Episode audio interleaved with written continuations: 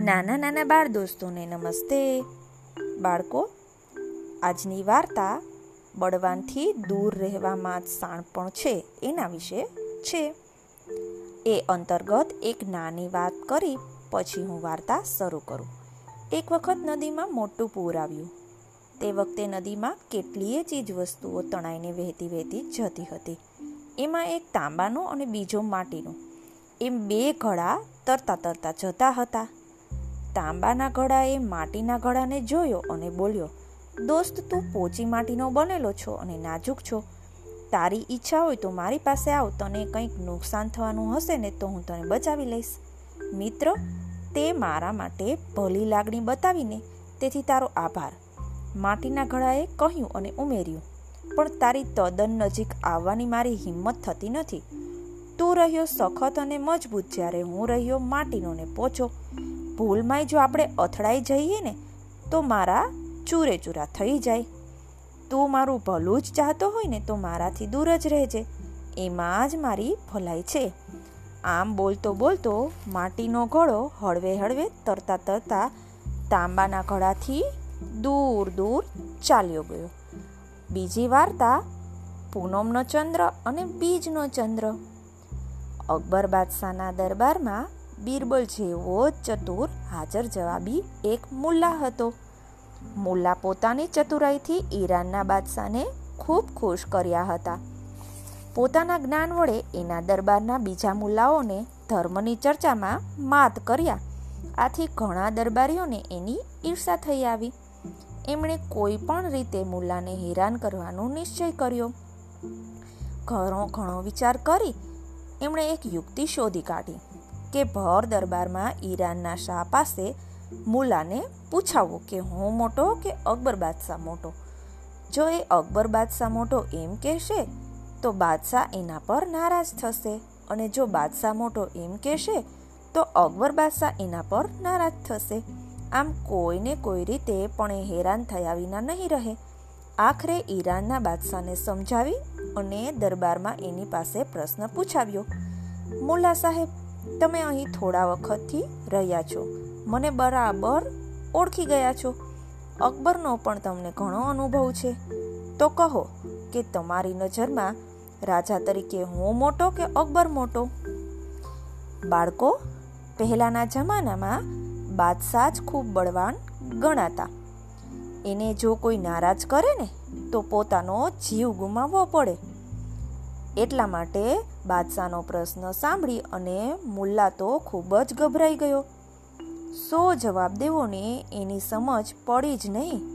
મને નીચો પાડવા માટે દુશ્મનોએ યુક્તિ કરી છે એમ સમજતા એને વાર ન લાગી. કોઈને પણ મોટો કહેવો એમાં જોખમ છે એમ સમજી એને જવાબ આપ્યો, નામદાર, હું તો સામાન્ય માણસ છું. આપને અને શહેનશાહ અકબર જેવા મહારાજાઓની સરખામણી કરનાર હું કોણ? તમે આમ ઉડાવવાની વાત કરો તે નહીં ચાલે. મારો સવાલ સ્પષ્ટ છે. તમારે તેનો સ્પષ્ટ જવાબ દેવો જ પડશે, બાદશાહે કહ્યું. મુલાએ થોડીવાર વિચાર કરી અને જવાબ દીધો. જાપના હું એવી સરખામણી કરું તે સારું તો ન કહેવાય, પણ આપનો હુકમ થયો એટલે મારે છૂટકો જ નથી. હું વિચાર કરું છું ને તો મને લાગે છે કે ક્યાં આપ નામદાર ને ક્યાં અમારા અકબર બાદશાહ.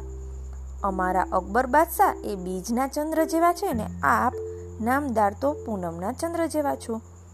આ સાંભળી અને બાદશાહ તો ખુશ ખુશ થઈ ગયો. અને મુલ્લાને ભારે ઇનામ આપી એની ઈચ્છા પ્રમાણે દિલ્હી વિદાય કર્યો. મુલ્લા દિલ્હી આવી અને અકબર બાદશાહના દરબારમાં ગયો. તો ત્યાં એણે અકબરને પોતાના પર નાખુશ થયેલો જોયો. ઈરાનના દરબારીઓએ મુલ્લા દિલ્હી પહોંચે ને તે પહેલાં જ અકબરને ત્યાંની બનેલી હકીકતની માહિતી મોકલાવી દીધી હતી.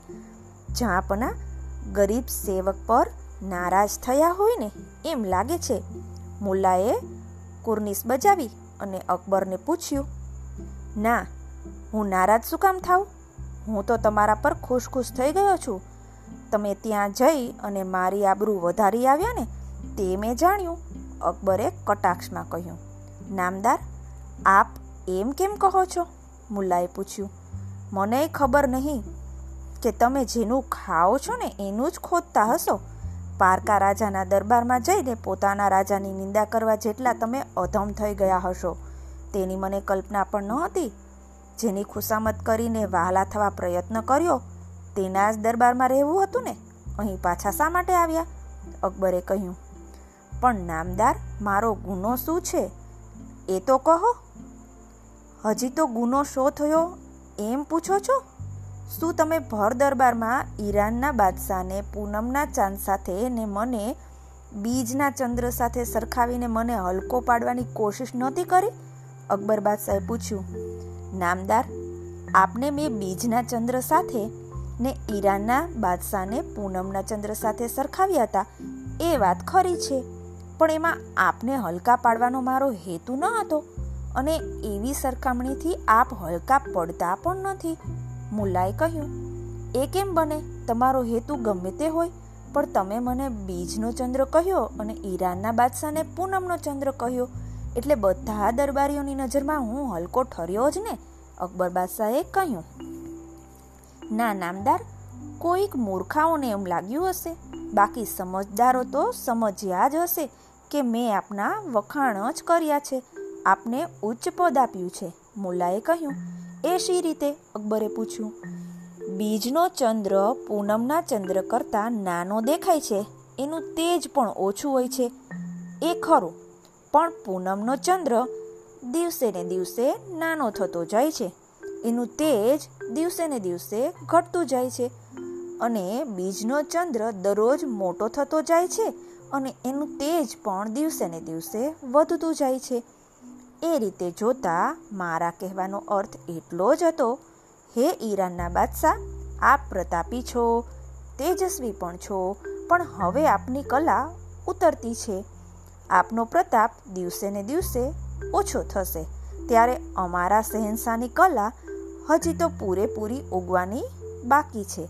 એમનો પ્રતાપ દિવસે ને દિવસે વધવાનો જ છે. એ ઉપરાંત બીજના ચંદ્રના દર્શન કલ્યાણકારી કલ્યાણકારી ગણાય છે. લોકો એના દર્શન કરવા માટે કેવા ઉત્સુક હોય છે તે આપ જાણો જ છો. હવે કહો નામદાર, કે આપને બીજના ચંદ્ર સાથે સરખાવી મેં આપના વખાણ કર્યા કે નિંદા કરી? મને તો ખાતરી જ હતી કે મેં જે સરખામણી કરી છે ને, તેનો ગૂઢ અર્થ ઈરાનના બાદશાહ નહીં સમજે અને આપ સમજ્યા વગર નહીં રહો. મને જ્યારે ભર દરબારમાં ઈરાનના બાદશાહે આપની અને એમની સરખામણી કરવાનું કહ્યું, ત્યારે પ્રથમ તો એને સીધે સીધું કહી દેવાનું મને મન થઈ ગયું. અમારા બાદશાહના તોલે તમે કદી આવી શકો તેમ નથી. પણ આવો અપમાનકારક જવાબ કોઈ પણ કમક્કલનો પુરુષ આપી શકે? આપ નામદારના દરબારીને મોઢે શોભે એવો જવાબ તો મારે આપવો જ પડે ને? એટલા માટે જ મેં એને એવો જવાબ આપ્યો ને. પછી જેનામાં અકલ ઓછી હોય ને તે એનો અર્થ સમજી ન શકે. તેમાં મારો શું દોષ? મુલ્લાએ લંબાણથી ખુલાસો કરતા જવાબ દીધો. આ ચતુરાઈ ભર્યો જવાબ સાંભળી અને અકબરનો ગુસ્સો ઉતરી ગયો ને એને મુલ્લાને ખૂબ સારું ઇનામ આપી દીધું. બાળ મિત્રો, બહુ બળવાનને બુદ્ધિ જ પહોંચી શકે. એ વસ્તુ હંમેશા યાદ રાખવી. બાય.